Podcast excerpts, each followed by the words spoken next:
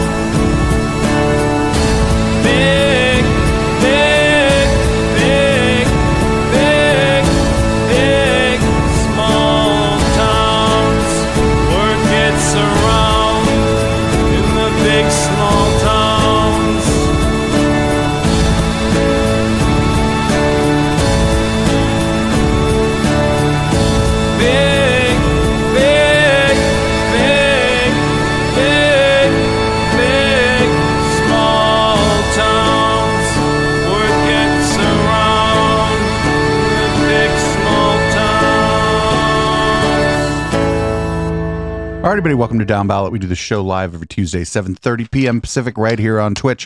If you're listening to this as a podcast on Spotify or whatever, head on over to twitch.tv slash Echoplex Media and follow us. Ah, I'm producer Dave, and you can find me damn near anywhere. What's up, everybody? This is the Councilman. You can find me on Twitter, as always, at THE underscore Councilman. So look for me there for the spicy hits and the spicy replies and the spicy takes, um, but only when I'm really feeling spicy, which is sort of like right now. So check it out, is what I'm saying. Uh, and you can find the rest of our amazing crew on our website at echoplexmedia.com. Please uh, tune into all the streams on Twitch. Producer Dave is out here streaming seven days a week. Not quite 24 7, but, but he's working on it. Uh, and uh, you got to support us uh, at patreon.com slash echoplex and give us some shill bucks and obviously subscribe to the twitch channel um, it keeps this amazing programming alive and functioning and uh, thriving for you listener and you viewer so and keep keep it live in the chat we love to see those chats Also, uh, check out our wiki. It's at plexwiki.xyz. All kinds of great shit on there. Got a couple people contributing to it already. If you'd like to contribute, just uh, get in touch with me. Um, I probably will let you. Um, we will we will be building out the down ballot portion of uh, the the Plex Wiki very very soon. So please uh, feel free to, to send some suggestions our way um, for characters and incidences and and uh, threads that we need to make sure that we include there. Um, we know the obvious ones, but some some of your favorites. Uh, feel free to, to to drop us a line. We'd love to hear from you, by the way, listener, uh, viewer. Uh, we we know you're out there because I hear that you're listening and I hear that you're viewing but jump into the chat. I want to see more of our, our local politicos out, out there getting engaged in the show because um, you all have uh, you have better takes than we do sometimes because you're right in it. You're on on the ground. So uh, please tune in, please contribute, and uh, yeah, check out the wiki. Yep, and uh, just don't also remember local loves the same night as this show, 9 p.m. Pacific. Uh, so you could do a whole uh, San Jose thing. Let's get right to it. Let's in that. leading off, it Leading looks like there's going to be one less statue in uh, San Jose. We'll let this uh, news story roll, and then uh, maybe maybe if you know a little bit more about it than I do, which is usually the case with these things, uh, you can add some commentary. I think that's what we do here. good. And a controversial statue of a former San Jose mayor and captain in the Mexican American War is a step closer now to being removed. After months of gathering public input, the Arts Commission unanimously recommended that the Thomas Fallon statue be taken down from downtown San Jose. The people who wanted the statue removed called it a symbol of the subjugation of Mexican and Native Americans. The City Council will ultimately make a decision on the fate of that statue on November 9th. I didn't even know anything about this guy or the statue. Well, this is a, an issue that's been uh, up and down in San Jose for better part of the past 30 years. Um, so, just a little bit of backstory. Uh, this is a statue that was commissioned during the administration of Tom McEnery, who was mayor back in the late 80s or late 90s.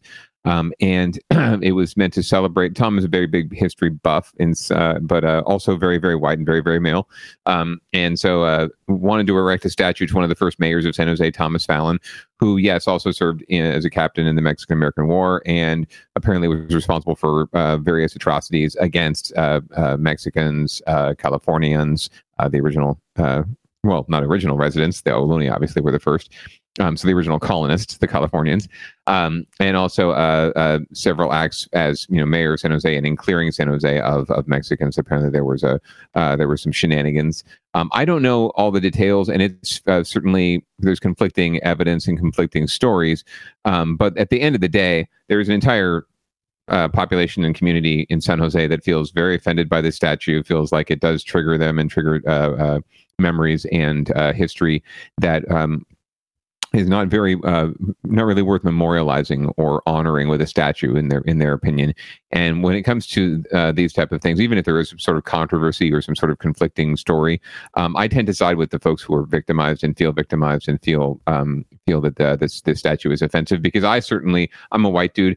I you know I'm part of the colon, the colonialization movement, I suppose. Um, uh, in retrospect, and uh, I I really don't feel one way or the other about this statue. I drive by it all the time, and I don't feel anything towards it whatsoever. So if the, if there are folks who feel completely offended by it and like like it's an insult to their heritage, then absolutely we should take it down. And that seems to be where the Arts Commission and the City Council is headed with it. But it's taken 30 years. Um, there, it was in storage for 10 years because of controversy. It was erected and then moved, um, and now it sits in a fairly, you know, a somewhat gateway spot to downtown San Jose. Um, that's going to get a lot more eyes on it soon. So I think that's another reason why there's a big push to remove it. Also, you know, recent uh, uh, public uprising and outcry uh, over um, colonialization and uh, Black Lives Matter and so many other movements that are trying to push back and become more anti-racist and make our city more anti-racist. I had a So thought. that's where we're at. I had a, I had a thought on this. what if when Yes, we sure- put I'm up sure statues that are specifically about people, what if we put a fucking shelf life on them anyway? And the it could be renewed, but you know, okay, we're gonna put up this statue. We'll uh, revisit this statue in 15 years and see if maybe because it's not the worst thing in the world to have somebody else make another statue and put it there. I mean, it's just more art, right? I mean, it's just fucking like you could tear down houses and build new houses. Why can't you tear down a statue? I mean, like things things be changing all the time in cities anyway. So I don't see like why maybe the the statues they should have like a sunset date. That's a very astute take. Um, in fact, so they don't necessarily public art in San Jose. This is a piece of public art that was commissioned by the city. It doesn't necessarily have a sunset date. Um, it does what it does have is a process for uh, for uh, decommissioning, which is what's happening now. Right? There's been enough public outcry that it's sparked. There's actually a process that's written uh, as to how this goes, how this happens. It basically has to go through the reverse process of how it was approved, right? So eventually, the city council will have to, to decommission it, right, and put it into storage. Um, but there is no, yeah, there's no sunset date. There's no, you know, uh, regular review, that kind of thing. They do an Im- inventory regularly of the public art collection, but, but it's mostly for maintenance and for upkeep, right? And for for uh, for that kind of thing, not necessarily for decommissioning. And frankly, this doesn't really happen all that often, although it's happening a lot more with like naming of structures, right? We're realizing maybe we shouldn't name things after people until we tell the full story, or maybe we should name things after people until they're like dead, uh, until they haven't had a chance to screw up anymore, right? Um, uh, I'm looking at you, you know, Louis C.K. Elementary School. Um, but anyway, uh, I, I, think you're right. Um, we should have more of a process to sort of relook at these things, look at these things on a more regular basis. But um, uh, as of now, it looks like this this statue is headed for uh, the storage facility, or at least they, there was a movement to melt it down and sell it for scrap. There were some people that just wanted to melt it down. They felt that was the best best solution. I think it's just going to be put into storage, frankly, and I'm sure some private collector might purchase it or put it in their backyard someday and save it from destruction.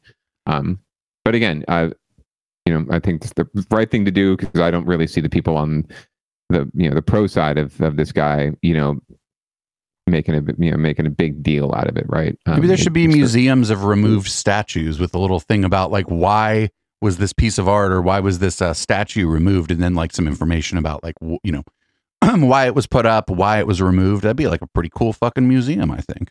Yeah, History San Jose has a park even that's dedicated to that kind of thing, um, and and sort of uh, you know b- uh, building out pieces of San Jose's history that you can actually walk through and experience. Um, so I think that'd be an interesting concept. I do think it should be included in in history books, right? The, the, the one of the big points about this sort of uh, renaming, you know, de- decommissioning statues, tearing down, you know, the the patriarchy and the white male supremacist patriarchy.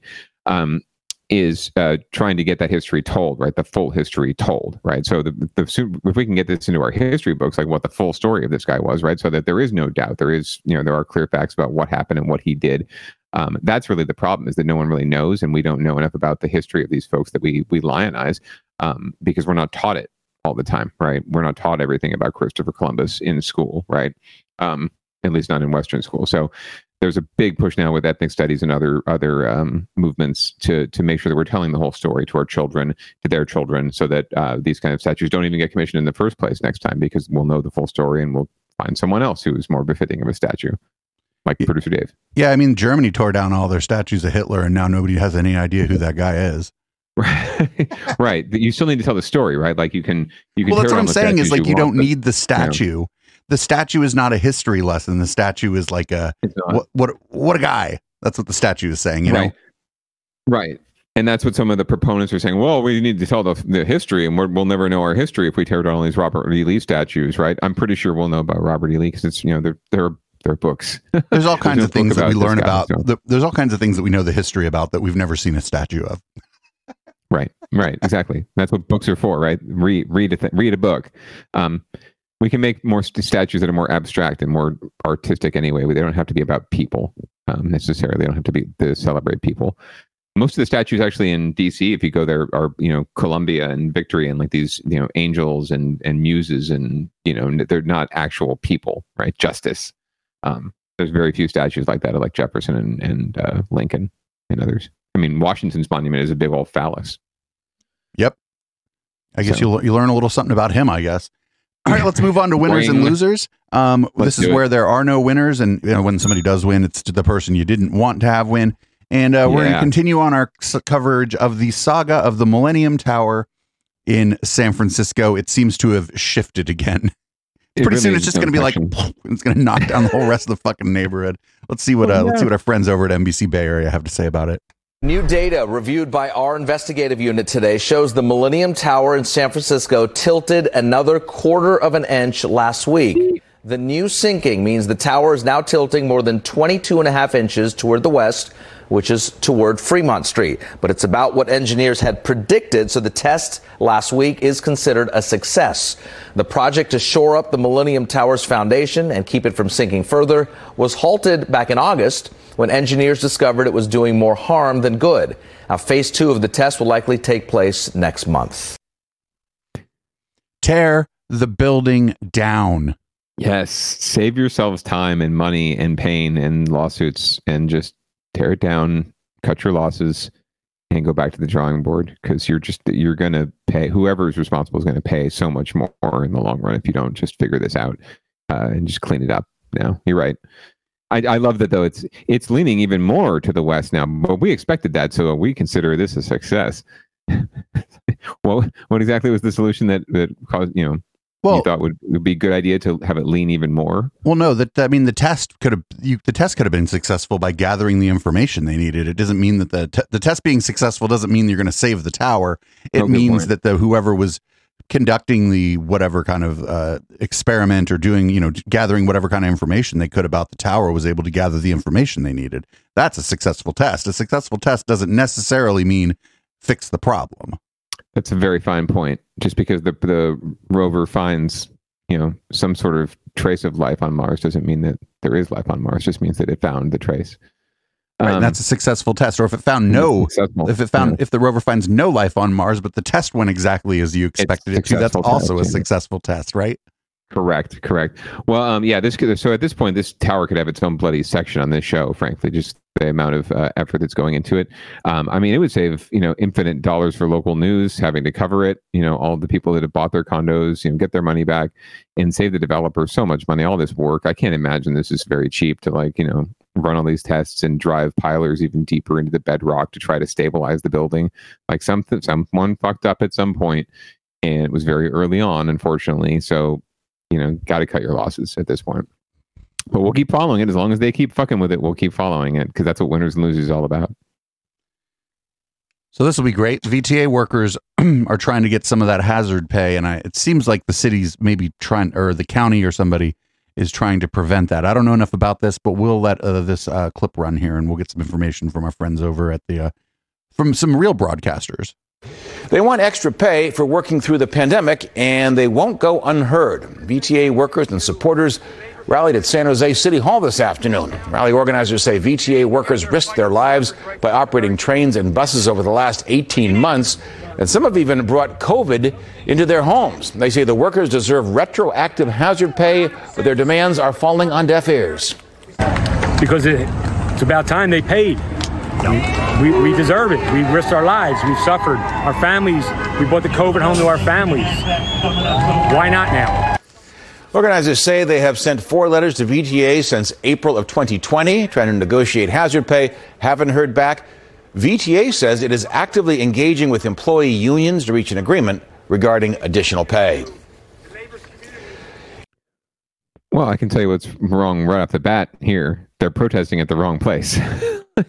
VTA meets at the county building, and uh, all of, I mean, granted, there are city council members that sit on the VTA board because it's a cross jurisdictional agency. Um, but the m- majority of their business happens, and the transportation business happens at the county building, which is you know down the street a bit, but definitely not City Hall in San Jose. They have no control over your contract. I mean, in San So, uh, Jose, maybe they got in San couldn't get a in San. Jose historically haven't um, protests generally happened at the exact spot they're protesting at, kind of regardless what the protest is. It seems to be the gathering spot. I mean, that's the intent, right? It's a big plaza in the center of downtown. So yes, it's it's meant to be that uh, that kind of gathering spot. Um, it just seems to me that they're pro- the, the specific thing that they're protesting in this case, um, they're that vis-a-vis their contract. Um, and there's a big plaza at the county building where they could easily have and there are events held and press conferences held and and rallies just like that, picket lines just like that. For, I mean, if they formed a picket line, it would be outside of VTA's offices, which are across the street from the county building, basically next to the sheriff's office. Um, so you know they're really in the wrong place to begin with. But maybe it's better visibility, and they could get more cameras there. Who knows? And more attention. Um, that being said, uh, it's a he said she said. So um, recently, the county passed, and you've probably seen some hubbub about this in the news. We'll get some video on it soon because it's made the sort of mayor's race um, uh, headlines. Um, but the county approved uh, hero pay or you know back uh, bonuses for all of their employees. Um, except for the the supervisors and the county executive, uh, they're going to get twenty five hundred bucks, woohoo, um, for the eighteen months that they've spent working on the front lines of the pandemic. Um, that includes the good wife, yeah. Um, not that we're putting it in savings; it's going right back into the economy. But um, as in you know credit card payments. Uh, but that being said, this was a big to do lately with county employees getting this. So obviously, VTA workers who are not technically county employees, they're they're managed by VTA, which is like I said, a different agency.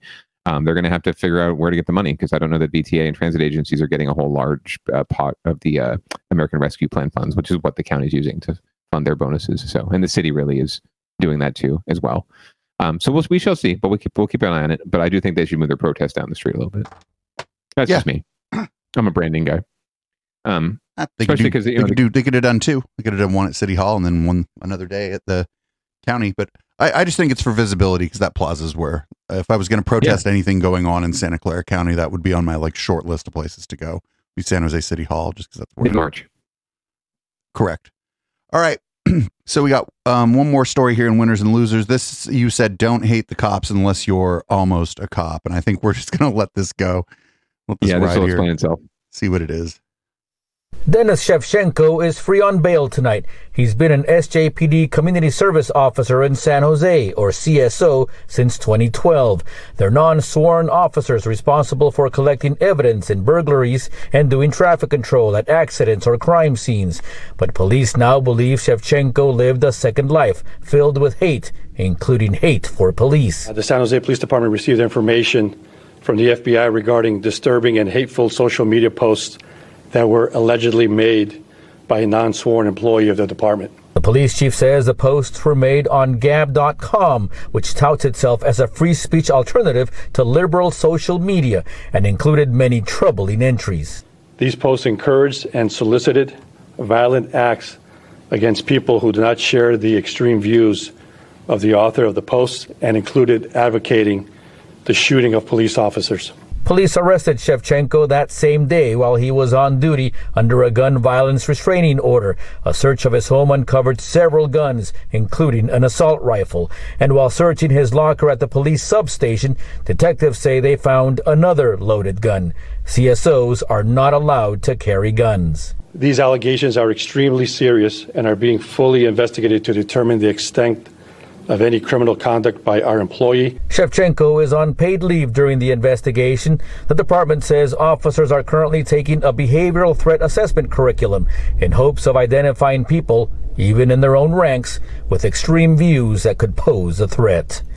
Damian Trujillo, NBC Bay Area News.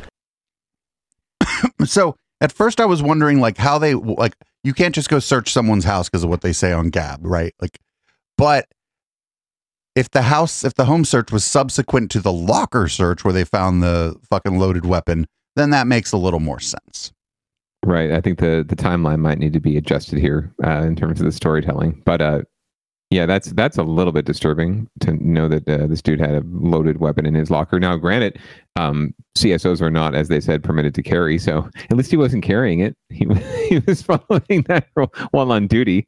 Um, but yeah, that's a little disturbing. Also, Um, chat was saying, and they they they led with the anti-cop rhetoric instead of the gun charges. Like it's not illegal to be uh, anti-cop, even if you work for the police department. They they might be able to fire you. There might be some kind of clause in your contract, right? You've broken no law. Um, Yeah. I'm also real curious why they didn't like they didn't they said oh gab is just a, an alternative i suppose to liberal uh, twitter but they weren't like they weren't saying like what kinds of things he was posting on the alternative to the liberal to liberal twitter or whatever and i think that they might should have said that these you know i'm gonna guess if it was on gab that it was like far right maybe boogaloo boy kind of stuff like That- calls calls to action against like the the city city employees be prob- possibly because San Jose is a, like a liberal place. I'm just like guessing what what are the likely things that that were found that might have been you know cause for concern. But the news certainly didn't say shit about what what he was saying or even like the nature of the things he was saying. You know. digging deeper into the story, there are there are at least the written pieces. Um, there uh, is more evidence that he was, you know, propagating right extreme right wing views, but also just very violent views, and even like I said, uh, uh, anti-establishment so much to the point of advocating for shooting and, and hurting police officers.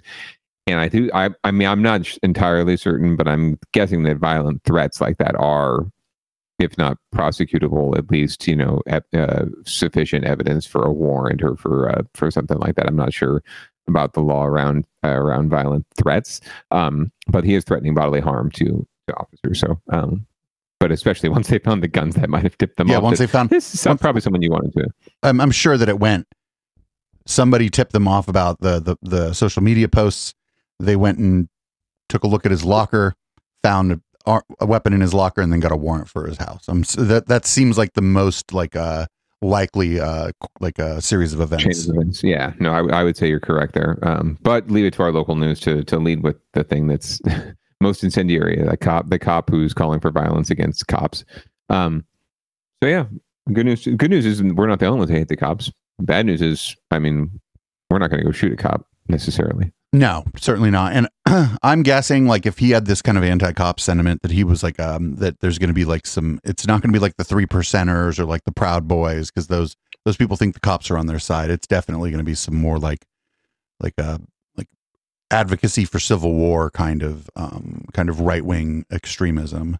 Yeah, I've heard QAnon. I've heard um, a couple of different things about this story. So People just call We shall- QAnon anything they don't like now though. I know, right? That seems to be where we're going. Like just like Antifa on the other side, right? Um, we're all Antifa to somebody.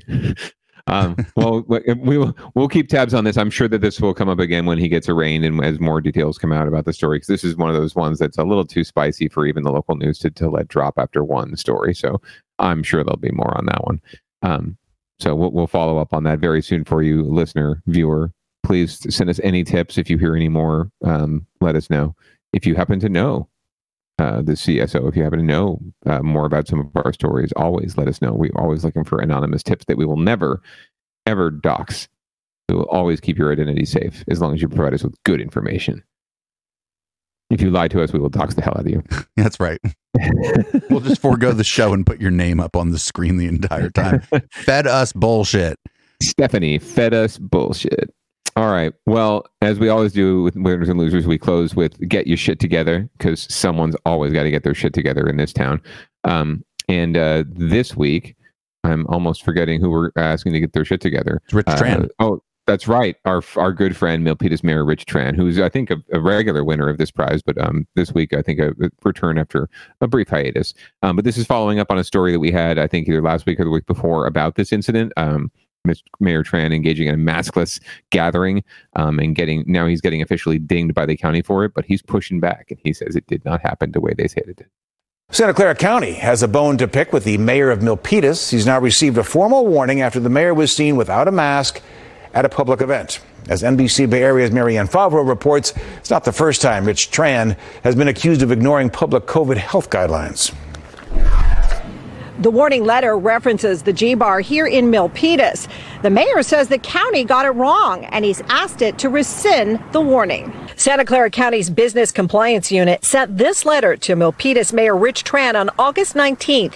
It says the county has received a complaint that you potentially violated the county health officer's order requiring use of face coverings indoors by anyone hosting an indoor event.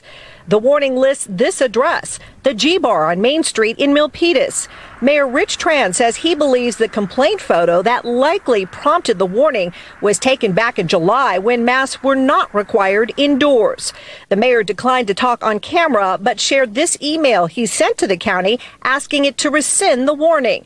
In it, he writes, there was no indoor event that took place on the date of your letter. There was a karaoke event scheduled. However, due to the COVID risk, it was actually canceled. The county says it did not find Tran and adds warning letters like the one it sent to the mayor are generally a response to complaints submitted to the county's COVID 19 complaint portal. We asked Milpitas residents how they felt about the latest flap for a mayor who is no stranger to controversy. There's nothing in the world would make him exempt. Uh, you know, he catches it, everybody else catches it. I, you know, so no, he should not be exempt from nothing. glad he got a warning because you know I mean, walking around, and if I'm not wearing a mask, you know, I'd I'd feel bad. I'd get a warning from someone. I hope. Um, it's it's good to see, you know, the people that are making decisions for us are kind of on the same level as us. This is not the first time the mayor's been accused of skirting public health guidelines. In August, he attended an in person council meeting after being alerted that he had potentially been exposed to COVID 19 at the G Bar in Milpitas. The owner of the bar posted on Facebook at least 15 people were sick with COVID. Today, Mayor Tran told us he is fully vaccinated and committed to following the county's guidelines. In Milpitas, Marianne Favro, NBC Bay Area News. So, moral of the story: don't go to the G bar. I thought the moral of the story here was that if we wanted to um, go bother this guy, we know where to find him. Yeah, right. Uh, just about every night, it looks like he's doing the karaoke, he's doing the parties, he's hanging out with the COVID cases. Um, yeah, Rich Tran, when he's gone, I just don't know what we're going to do with this show because like half of our docket generally is is, is shenanigans. Um, I do def I definitely want to have him on for an interview at some point with that top hat. That would be fabulous. Um, but yeah, I, I I don't know what I think about this other than I, I've always wanted that guy to get his shit together, and he really does because he's gonna he's gonna end up hurting somebody or getting someone sick, and it's not going to be pleasant when the, the poop finally hits the fan on this guy. Um, it's amazing that he got elected in the first place. It's amazing that he's a mayor of an American city in the first place, um, uh, or any city. Sorry, shouldn't even make that a, a disclaimer or, or, a qualification. Um, it's amazing that he's a mayor of any city in the first place. That he's able to get elected because um, the guy's a joke. But welcome to the South Bay. Welcome to Silicon Valley. Welcome to Milpitas. What kind of like he's wearing like a high school Letterman jacket in one of his pictures? Like what kind of what kind of fucking loser. Like, where's their high school Letterman jacket well into adulthood? His whole campaign was about that. It was about I'm from Milpitas. I was, you know, captain of the football team or whatever. I was I'm a football coach at Milpitas High, right? Like that's his whole thing. Is like Milpitas, Milpitas to the core. I was born and raised here. Jack and Diane, you know, vote for me. Um, so yeah, that's it, it's in his, it's totally in line with his brand. So I can't complain about that necessarily, other than it's a silly brand. um, because that's really what you end up if you you elect the the captain of the football team generally speaking i'm not begrudging anyone from playing football but um, generally speaking if you elect the captain of the football team this is what you get. Well if you elect somebody who ran on the fact that they were the captain of the football team. There you go. Ding like, there you go. because like somebody could have been the captain of the football team and not be any of these things ever again. You know what I'm saying? They That's could be like true. the best That's mayor. They just happen, you know. But if they're just happened to have been yeah yeah, if their if their No, campaign absolutely. was like, I was popular in high school, I'm going to be popular in my 30s. Vote for me. That person is a douchebag. vote for rich for mayor with two fours two number fours on like hi, hi, you know uh highlighter colored paper right handwritten signs around town right just like like you're running for student student body assembly or whatever student body president. Vote for me and no Vote more homework. Rich. yeah no more no more homework. Free nachos at the football games. Um all right well uh rich please get your shit together. And when you do give us a call. We'd love to interview you anytime. So if you if, if anyone knows rich out there anyone listening um i'm looking at you marley. Uh, you know, give us, get us in there, get us an interview with Mayor Rich. I don't know if he'd come to us directly because we're just kind of weirdos, and you know, if you Google us, you might not like what you see. But um, if you introduce us as and give us a warm intro with some lovely lads who who run a very upstanding podcast, um, we might get in there. All We you have be to do get is watch.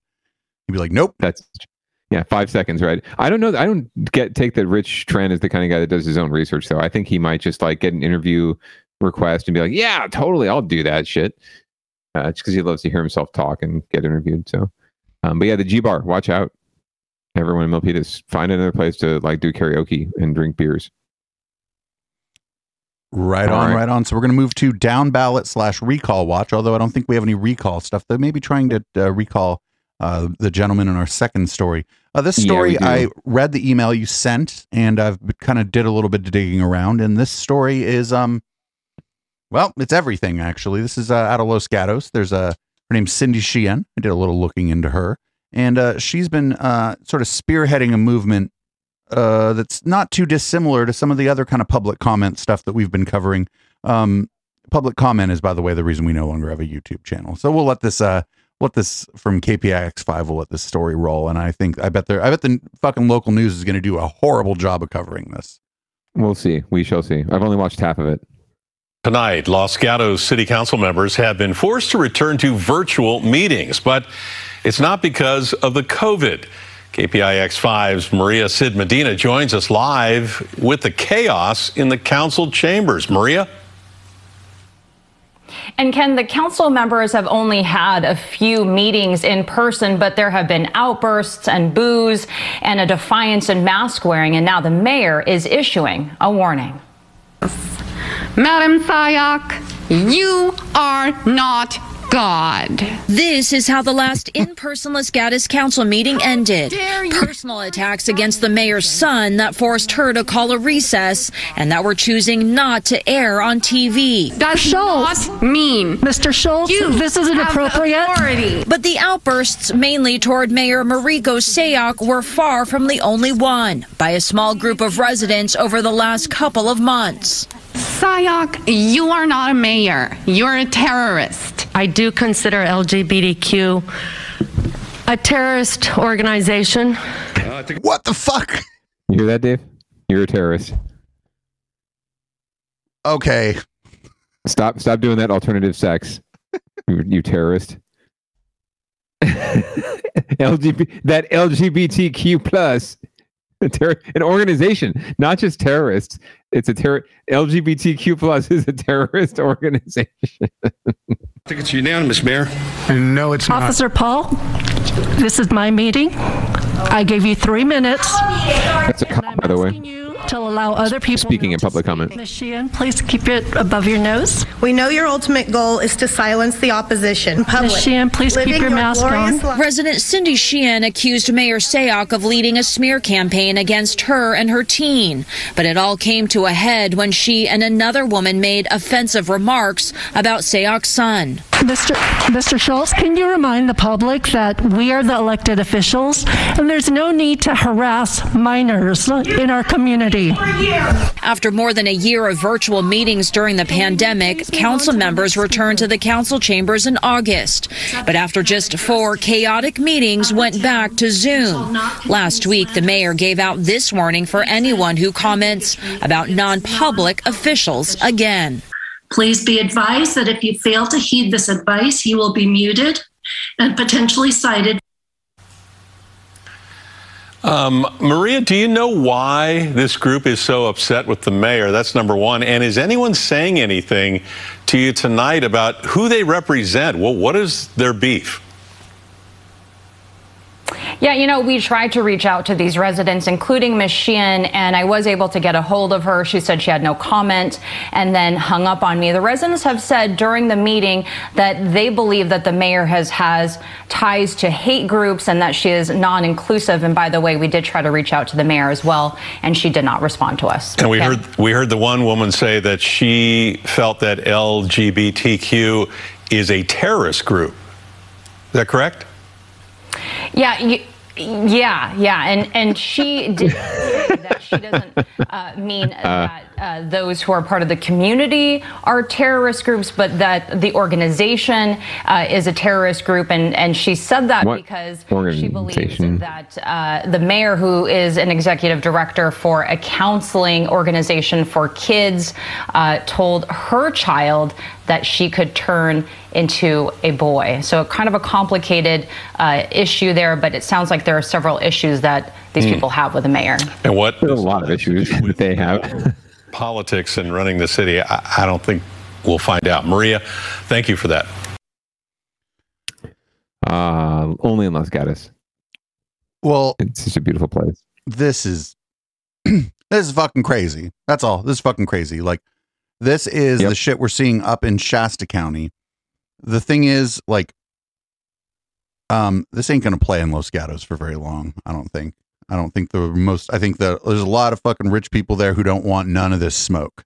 Right? There's a lot. There's there's just a lot of rich people there. I don't know. There's maybe a little more conservative there than the rest of the area, but it's still going to be, uh, you know, fairly heavily Democrat voting area. And there's just a lot of these rich people up there. I'm telling you, they don't want none of this shit.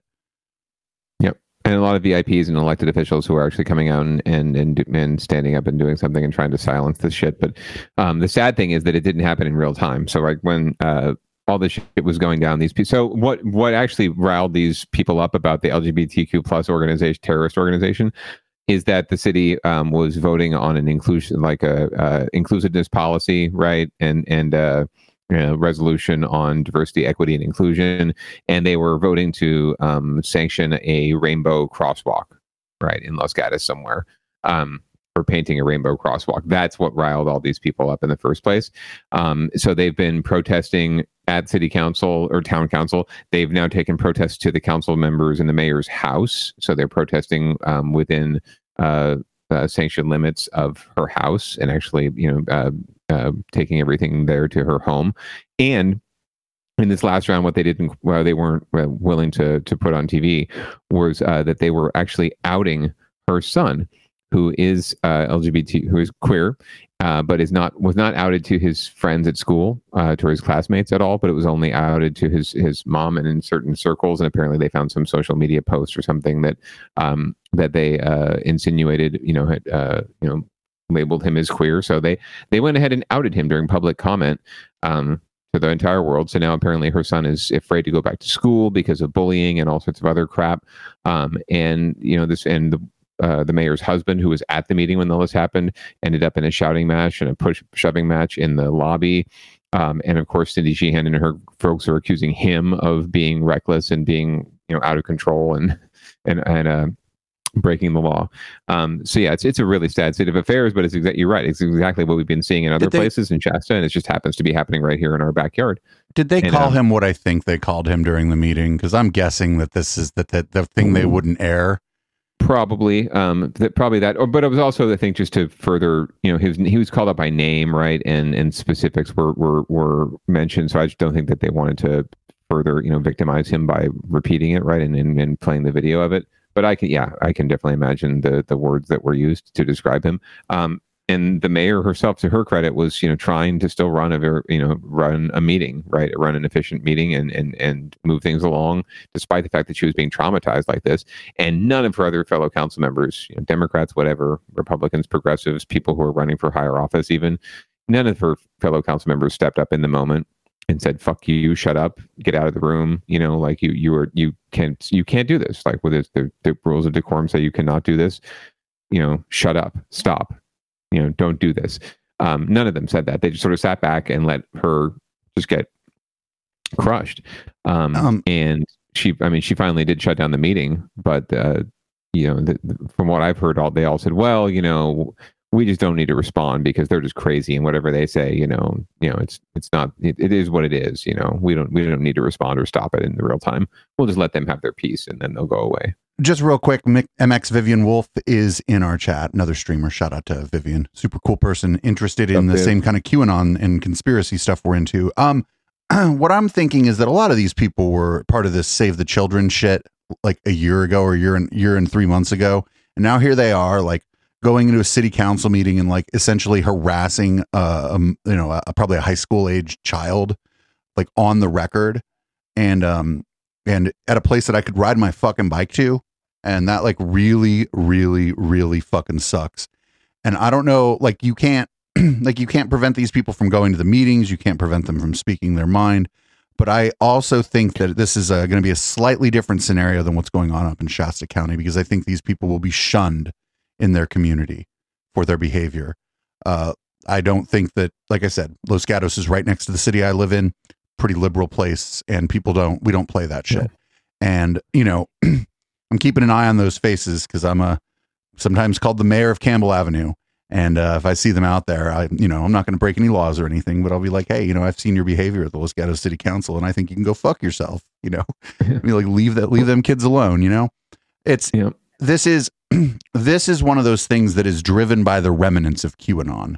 This, especially when they were talking about um, there was some mention of I guess the the mayor is involved with some uh, organization that helps uh, queer youth. I don't know the exact nature of it, but I guess one of them was mad that uh, somebody at that organization had told people that um, you know if somebody is a girl, they could become a boy, or a boy, they could become a girl. And this is just all that shit. We've been seeing this. We've been seeing this at the fuck. We've been seeing this at the QAnon rallies. They're telling people to get involved in their local government, but they're like getting involved in your local government doesn't mean going and screaming at the fucking people at the at the city council or like harassing their children or fucking like that's not getting involved in local politics. I know, but that's that's what they peop the QAnon people meant at these fucking rallies. Like Mike Flynn was saying that shit. Fucking Sebastian Gorka has been saying that shit on his show. All these people like fucking James Lindsay and Chris Rufo are running around freaking the fuck out about critical race theory, are also telling people to go harass their local the local government meetings. If you have a beef with someone, if you have a personal beef with someone who's uh, an elected official, you can still handle it in uh, outside of the uh, the realm of um, the city council meeting. You can contact them as an individual. You can, if you think they've broken a law, you can contact law enforcement. If you think that there's a civil action, you can file a civil action against them.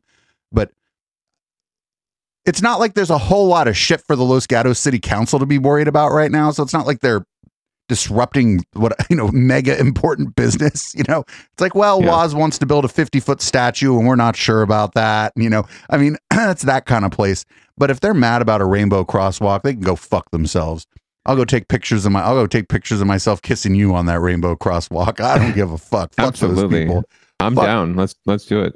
me you and Um, hk can just go there and make out it'll be hot Oh fucking a man! I've grabbed some crotch for this shit. Absolutely. uh, no, but but seriously, they can. You know, um, th- this has escalated, right? So we actually covered Cindy Sheehan previously on Down Ballot. She was the one out on Los Gatos, what is it, University or, or uh, Santa Cruz Avenue in Los Gatos, the main drag. She was the one out there, you know, doing the pro-Trump stuff and screaming at people and getting screamed at herself. I remember, I think we we had this story not too long ago, maybe during the election. Um, so it's now escalated. Now she's, you know, they lost, and so now she's coming in to to take it to the next level. Um, and they can absolutely, the, the mayor can absolutely set a policy and and and shut down any kind of speech like this, any kind of crap like this that's not pertinent to what's going on, um, and it's it's personally attacking, right, and and liable even in some in some cases. They, they can shut it down. They can they can even ban these people from coming back to, to meetings and coming to live meetings and get restraining orders against them. Um, the odd thing is that Cindy Sheehan got a restraining order against the mayor's husband, who she accuses of attacking her, which is just hilarious. Um, so all he needs to do is just you know come to city council meetings, and then she can't come anywhere near them, right? Vice versa. Um, I think there's stuff carved actually- out. I think there's stuff carved. down. I think there's stuff carved out of um like restraining orders for things like that. Yeah. Well, the- regardless, they they can actually they absolutely can shut her down and they can ban people from these meetings um, just by city policy. So they're they're actually instituting those policies now. They should have had them before, but um, and uh, there there uh, there are calls for um, potential slander and, and libel issues. Um, and now they're actually like I said, protesting out front of her house and um, you know yelling at her son from outside the house and things like that. So there there may be some kind of criminal penalties coming down the pike. Um, but yeah, this is disgusting that it happens right down the street. So once they get back to in-person meetings, producer Dave, I will absolutely roll down there with you. Um, but for now, you can join them on Zoom and you can show support for the mayor. And we're, we're asking everyone. I wouldn't. I, if, to do if- so. if there's a Zoom meeting and it seems to be going normally, I think it would be actually really bad form. It would look bad on me if I br- if I trudged this shit up just to tell them that like I support her and, and her family and stuff. I think it would be inappropriate actually. But I do big- think yeah, there was that a big if you live if you live locally and you uh, don't like this, it is would it not be the worst idea in the world for you to join them Zoom meetings because then people fucking come on start talking their shit. The the, the if the if the impression is that there's no one there saying the opposite, then it looks like the people that are doing this are in the majority. Yes. And and that's just not true. And I think that uh I think that once this as this gets bigger and starts to get more media coverage, especially if it starts to get national media coverage, I think the people that are doing this are going to be shunned in their community.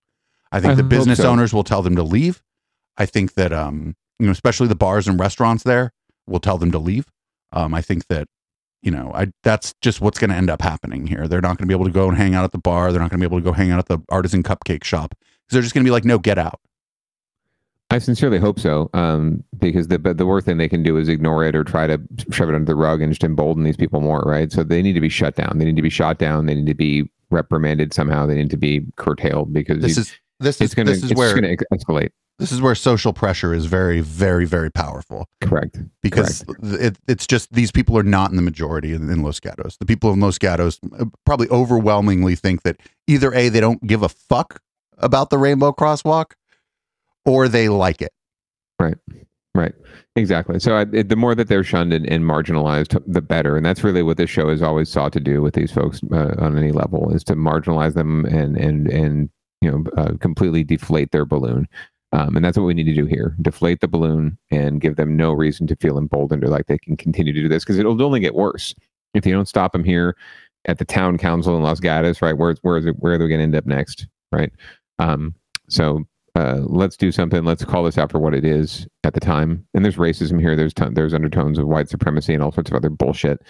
Um, but uh, yeah, call it out when you see it, especially here. Come on, folks, step up. This kind of this kind of like this kind of like propaganda battle is something I'm pretty good at. And I might I might Yeah. I might I might I might stick my nose into this one a little bit because it's literally just up the road a piece from me here, and I don't I don't want to see that I don't want to see this shit coming to my my town next.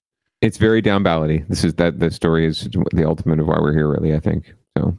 So we'll we'll keep it. We were we will definitely be keeping tabs on it, guaranteed. Uh, the good wife and I have been attending the Zoom count, town council meetings just to keep keep tabs on folks and keep an eye out. So stay tuned. They are dealing with some very uh, controversial ho- housing issues in Los Gatos, so there are there are things for them to discuss at some point. Anyway, all right. Well, uh, moving on to the down the recall watch portion of down ballot recall watch. Um, so there is actually a recall coming. It looks like signatures have been submitted, and it looks like Chesa Boudin, uh, the San Francisco DA, is going to be facing a recall election um, in 2022 of some sort. Um, but uh, NBC Bay Area has a little uh, expose story on the whys and the wherefores and how it all happened, and it's a two-parter. So we get we get a couple a couple clips in a row here about uh, the background behind this. But I think that the theme you're going to see is that Chesa was elected, as we covered, to institute change, right? Reform, progressive reform, criminal justice reform, and the powers that be, the criminal justice establishment, are obviously pushing back, and even from within the own within the DA's office too. So that's what we'll find out more about in this story. Joining us tonight, those two prosecutors who want Chesa Boudin out, Brooke Jenkins and Don du Bain. We also invited the district attorney to join us tonight to respond to the allegations and his potential recall election. The district attorney, Chesa Boudin, declined, but instead, joining us from the DA's office is assistant district attorney Damaris Evans. Damaris, Brooke, and Don, thanks for joining us this evening. Uh, let me just start. I, I think we all Worst Twitch panel ever. here, all four of us. Uh, we want San Francisco to be better and to be safer, uh, the city we all fell in love with. I know all three of you want that as well, but it's a matter of how we get there. Uh, Damaris, let me start with you. Uh, is Chesa Boudin doing a good job? Uh, just a flat, qu- simple question for you. Yes, absolutely. You see a lot of pushback, not just uh, this last few weeks, but the last several months uh, that he's not within the community. How do you respond to that? How does he respond to that? Um, Chesa is doing an excellent job as the DA, and in fact, he has expanded a number of programs for uh, victims and survivors of crime. Um, so the allegations that he is not uh, serious about prosecuting crimes and that he is uh, making San Francisco less safe are just patently false. I'll bring in Brooke and Don in just a moment, but Damaris, um, let me just start also by, uh, by that number in that report that we had there. 51 attorneys or people in your office have left or been fired. That seems to be a very high turnover.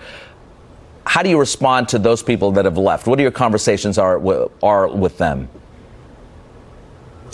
Well, I actually haven't had a direct conversation um, with either Brooke or Don, which is interesting because I'm actually the managing attorney for the Restorative Justice Unit and the Collaborative Courts.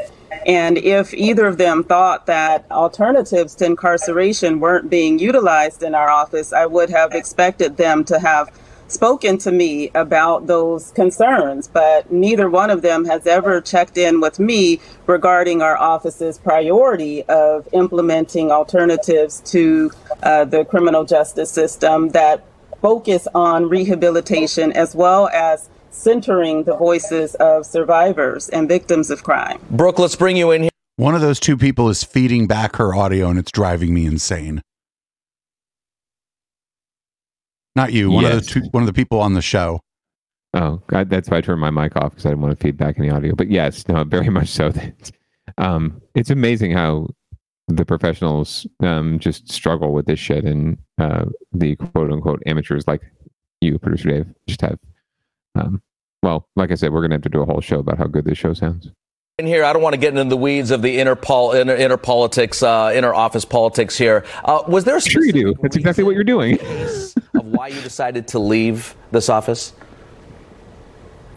Yes, ultimately, the final straw for me uh, came during a, a, murder trial that I prosecuted um, a few months ago, um, where I obtained a guilty verdict in that case. And we moved on to a, a, the second phase of that trial, where the defense had the burden of proving that the defendant was insane. Uh, when the defendant, when the defense was unable to do that, and the jury hung, uh, I agreed with the public defender that we would allow the judge who had overseen the trial to make the ultimate decision based on all of the evidence that he had seen during the trial. Um, that public defender then sent an email to me copying Chesa Boudin and attempting to circumvent that agreement and asking that our office simply agree that her client was insane in order for him to avoid prison for this brutal and heinous murder, um, and which would put him in a position to be potentially released back out into the pu- public within a year. Uh, without ever discussing any of the facts of my case or the evidence or my opinion, Chesa, uh, through an intermediary, directed me to enter into that agreement that the defendant was insane. And I simply was not willing to do that, uh, given the state of the evidence. Uh, and I ultimately withdrew from the case. Brooke, and so at this point, uh, go ahead, please. At this point, um, if the opinions and viewpoints of his most experienced and senior prosecutors are not going to be taken into account uh, when it comes to these types of cases, uh, it, it, signals a, a, major problem. Are you saying, just to be clear here, that Chesa Boudin is allowing violent offenders to walk free without any rehab, without any counseling, without any other repercussions? At times, that is the case. And we have seen that. Um, the Troy McAlister case, in which the two uh, innocent women were, were run down in the crosswalk uh, last uh, December 31st, is an example of that. Don, really quick before we go to a commercial break here, I want to get you in. You've been a prosecutor for 30 years. You say this office is going in the wrong direction. Why? Oh, absolutely. Because we're not doing it the way I've done it for 30 years. For the same reason that Brooke just stated. Uh, I don't believe that uh, Chesa Boudin is taking his responsibility as the chief law enforcement officer of the city seriously. Uh, I don't think his priority is to protect public safety or the victims of crime in San Francisco. I think his priorities are, are mostly just to satisfy uh, politi- a political agenda of his um, and to uh, try to create some sort of good public perception of his policies. But in fact, um, the actual management of the office is uh, is uh, making San Francisco a lot more dangerous.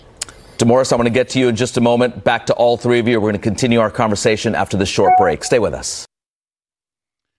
So that's part one of this uh, expose, but uh, or panel interview.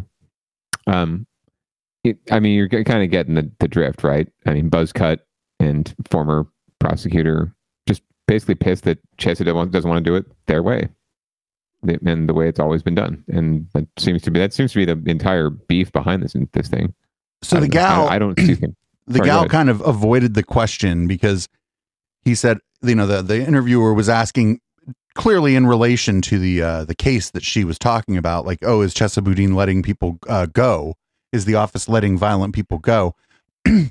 My understanding is if you end up with an affirmative like uh, insanity, if that's like your thing is like an affirmative defense of insanity, you don't just walk out of the fucking courtroom. You go to a mental hospital that is a jail.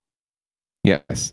No, you go to you get and you and or, or you go to jail and you get you go to a place that has treatment facilities, right? And you're you're put into special population. But yeah, you're not going, you're not walking home from that, um, uh, especially not within a year, um, especially if it's a violent crime. And anyone who commits a violent crime, like a lot of these, it, it, um, what you hear about a lot with these criminals who are re-released, right? Especially with regards to immigration and these folks who were undocumented getting re-released it's because they're getting picked up for petty crimes in the first place, right? They're getting picked up for petty crimes. They're released on their own recognizance, or they they post bail for the petty crime. Um, and then they go and commit a violent crime later. But it's not as though that they were they committed a violent crime and then they were released, and so that they were they had some sort of record of being a violent criminal, right? And they were put back on the street. Yes, you know, uh, there is theory theory that would say crime escalates, right? And if it's not checked, blah blah blah blah blah. But it, when it comes down to it, most of these folks aren't violent when, at the time that they are put through the system, and that's kind of the point. is to not make them for, you know to further enhance that that violent potential eh, by putting them into jail or putting them into these carceral situations that's the whole idea right and as far as p- fulfilling a political agenda i'm sure that the um, the assistant DA who's who's there to defend Chesa will say it at some point in this next clip. But when it comes to um, you know political agenda, yeah, he has a political agenda. It's the agenda that the people of San Francisco elected him to fulfill. Right? He was he was elected DA, so the people of San Francisco liked what he was selling. He wasn't making any pretense about being a tough on crime, old school DA. Right? He was talking about reform and uh, centering uh, victims and all of these things throughout his campaign. So if you voted for that and they voted for that, that's what they want. So the people want that. And if that's a political agenda, then that's what it is. But I don't I don't see anything wrong with fulfilling the agenda that you set out to accomplish uh, when you ask people to vote for you. Well, let's get to part two. You know, kind of like, let's do this. Welcome back to NBC Bay Area News Ten minutes. We're talking about the problems in San We may not Francisco. get the whole How much thing in. blame should be placed Let's- on the we can DA, fast forward. Chesa Boudin. Today, organizers of the recall campaign announced they've gathered more than 83,000 signatures. Those signatures still have to be verified, but it should be enough to force a recall election next June. Let's continue our conversation now with two former prosecutors who recently resigned from Chesa Boudin's office, Brooke Jenkins and Don du Bain. We're also joined by Assistant District Attorney uh, Damaris Evans. Nice to have all of you staying with us through the break here. Uh, let's get to you now. Pretty serious uh, comments from your former colleagues here saying that um, you often or occasionally will let criminals walk right through the door without any repercussions. Uh, I'll let you respond to that.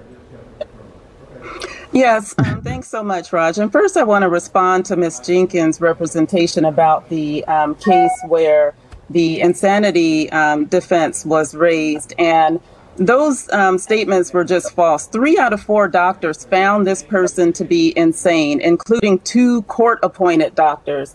And uh, Ms. Jenkins isn't indicating and, and letting folks know that the victim's own family strongly supported a finding of insanity. So it was only after the jury hung seven to five in favor of insanity um, and other factors that uh, the DA intervened in this case. Uh, so, on the one hand, there's claims that the DA is not favoring what victims want, but then on the other hand, when we have this case where the victim's family uh, strongly desired an insanity plea, there's complaints that that's what ultimately happened. In this case, we listened to the victims and we did what they wanted, and there's still complaints, which just shows that this is just something to complain against the um, Chesa Boudin's administration's ultimate goals, which is re- reform, which is reform of the criminal justice system. And that means relying on alternatives to incarceration. So these prosecutors, it's not about whether or not he's doing a good job, it's just their opposition to his platform of having alternatives to incarceration. It's absolutely untrue Okay, that Don- we don't have alternatives and that we're not using rehabilitation. Again, I was hired specifically to work in the restorative justice unit. And again, if there was a claim that we were not allowing folks to engage in rehabilitation or other alternatives, then that claim should have come directly to me. If uh, the two prosecutors were concerned about public safety and whether or not folks were having access to rehabilitation services, um, then that would have come directly to me. Those allegations are just clearly false. Don, can you understand the frustration from just people living in San Francisco, hearing both sides of this, that you all used to work together, uh, yet we still can't find a common ground here? Um, what is the case? Why isn't there better communication within that own department that you worked in for so long? Well, I don't think that either Brooke or I are disagreeing with the value of, of restorative justice programs or progressive uh, programs that aim to keep uh, people, especially our youth, out of the criminal justice system and to re- rehabilitate those who are already involved in the criminal justice system. I don't think either Ms. Jenkins nor I have any uh, qualms about that or any disagreement. In fact, we're very proud to work for an office, the San Francisco District Attorney's Office, that has a history of progressive district attorneys, including Kamala Harris, our now uh, vice president, as well as George Gascon. Um, so that's really not the issue that uh, Brooke and I are raising. What we're talking about is are the offenders, the criminal offenders who have long histories of violent uh, uh, convictions. Uh, Troy McAlister, who was mentioned by Brooke just uh, just now, Troy McAlister had eight prior felony convictions and was looking at a uh, potential life sentence uh, while in custody pending trial for uh, during the five years that George Gascon was the district attorney. Within two months of Chesa taking over as district attorney, he cut a deal with Troy McAlister to release him from custody immediately for the time that he had already served, notwithstanding his eight prior felony convictions, three of which were violent and serious felonies, including two robberies and an attempted carjacking. Chesa cut a deal allowing Troy McAlister out of custody immediately. And within nine months, Troy McAlister was arrested four times once for residential burglary, uh, three times for car thefts, uh, until the afternoon of December 31st. Uh, and, and, by the way, was never uh, in none of those arrests did Chase ever file charges by our office against him. And then uh, on the afternoon of December 31st, um, Troy McAlister drove downtown into the heart of our city in a stolen vehicle while intoxicated at 60 to 70 miles per hour and struck these two innocent women crossing the street, killing them both.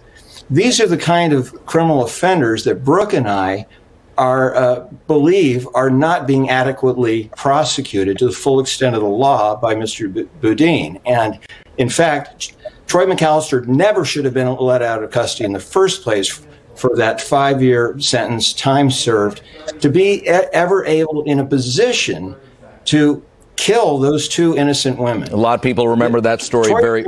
If I can jump in, a lot of people yeah, remember that story very well. Flag. It's uh, a complete false flag. It's an argument yes. that had someone been in prison, they wouldn't have been able to commit crime. That same argument doesn't apply to times people are released from custody and commit crimes all the time. But the only difference here is you have someone whose administration you don't like and you want to cast the blame on yes. them. Damaris, yes. let me jump in here.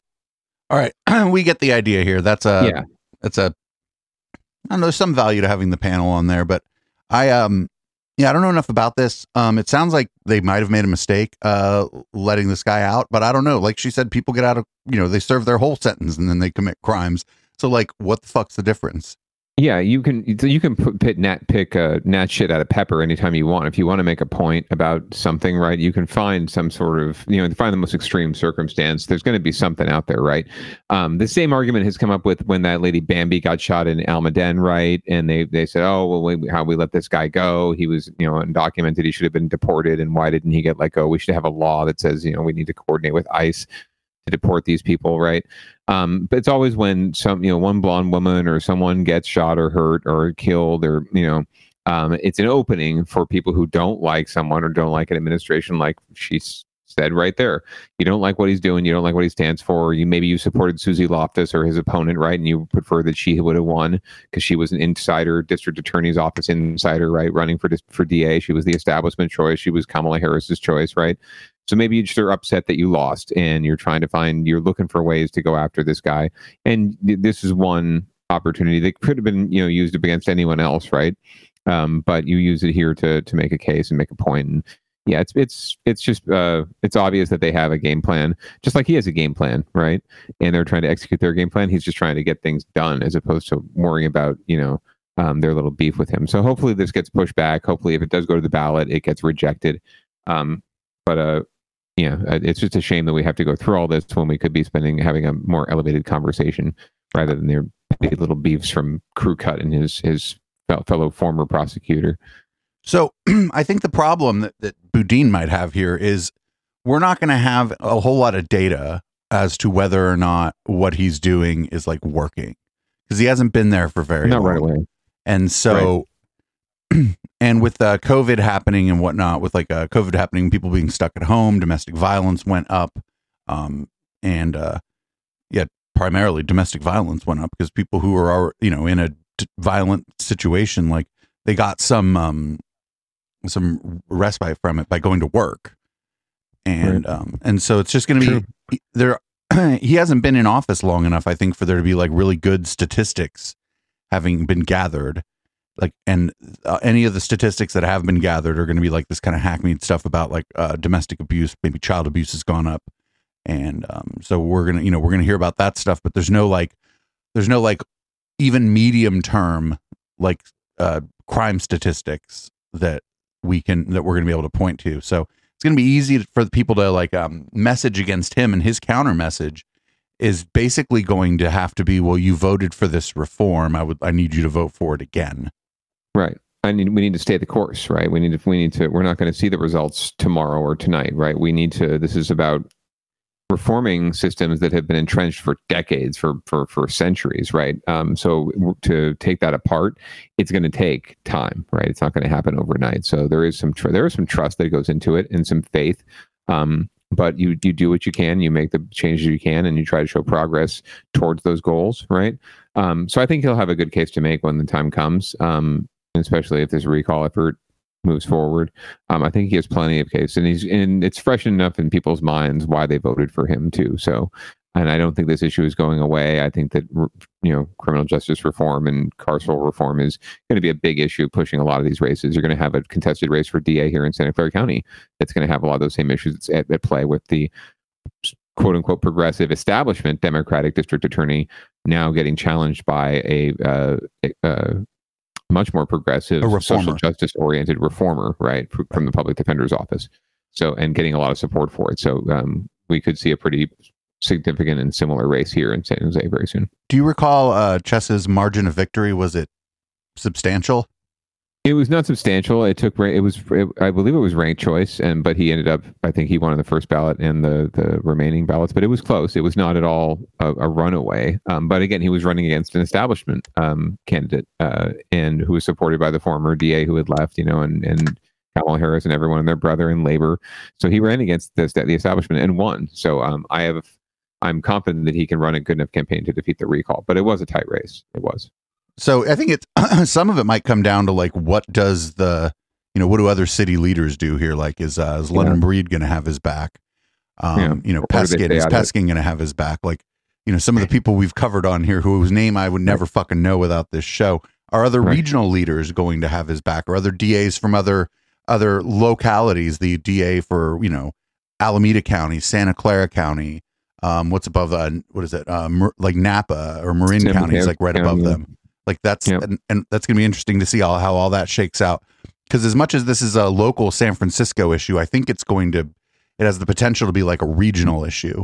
Yeah, it could have legs, even national, because um, these these kind of issues are playing out everywhere. There was a there was a DA's race in in New York that had someone that came down along similar lines, right? Um, that was I don't a, think it was, was a fucking uh, no, it was a was it the police chief? I forget Queens. who was it. Police chief race or was the Something mayor? Like no, it was the mayor. Well, it was the fucking. It was no, it was the fucking mayor of New well, York. yeah, the former police officer ran for mayor, or former or a police captain ran for and won for mayor in New York. But there was also a DA's race there um, for one of the like for Queens, I think DA, because um, they have a, a, different DA for each borough. They're that big. Um, uh, and uh, the challenger, I think, did not make it um, in the end. So um, the establishment won. Um, but these races are playing out nationally, so we're going to hear we'll hear a lot more about this, I think, and I think our race in Santa Clara County is going to draw a lot of attention as well too. So That's watch great. out, Jeff Rosen. well, we'll see. We'll see. What, we'll see how it shakes out. If it was kind of close, I fear. I fear that a lot of times recall elections are um, low turnout elections. Yes, and the people yeah. that are mad are most likely to turn out. It's true. Um, so it's going to require, just like it did with Gavin, getting the the rational people fired up, right? The people that voted for him again fired up again to get out and vote and to turn this back. So, and there may just be, who knows? and in the cities and stuff too. After what happened with the uh, Gavin Newsom recall, there may just be some kind of larger momentum against recalls.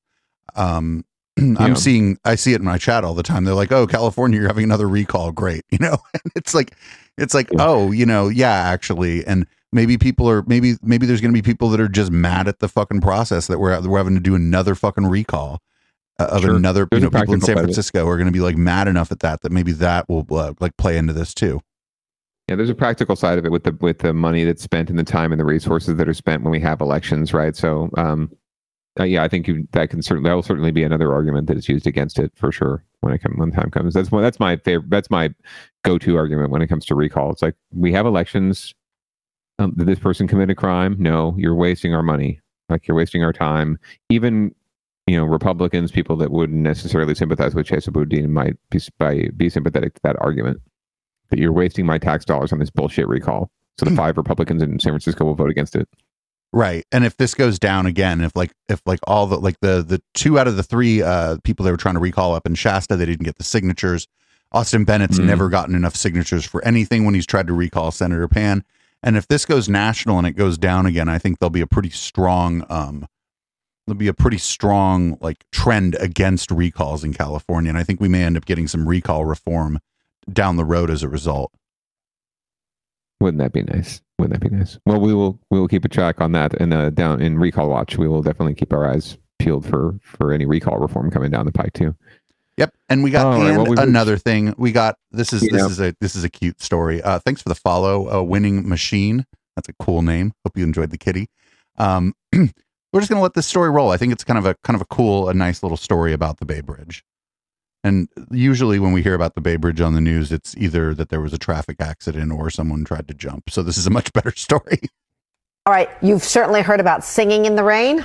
How about whistling in the rain?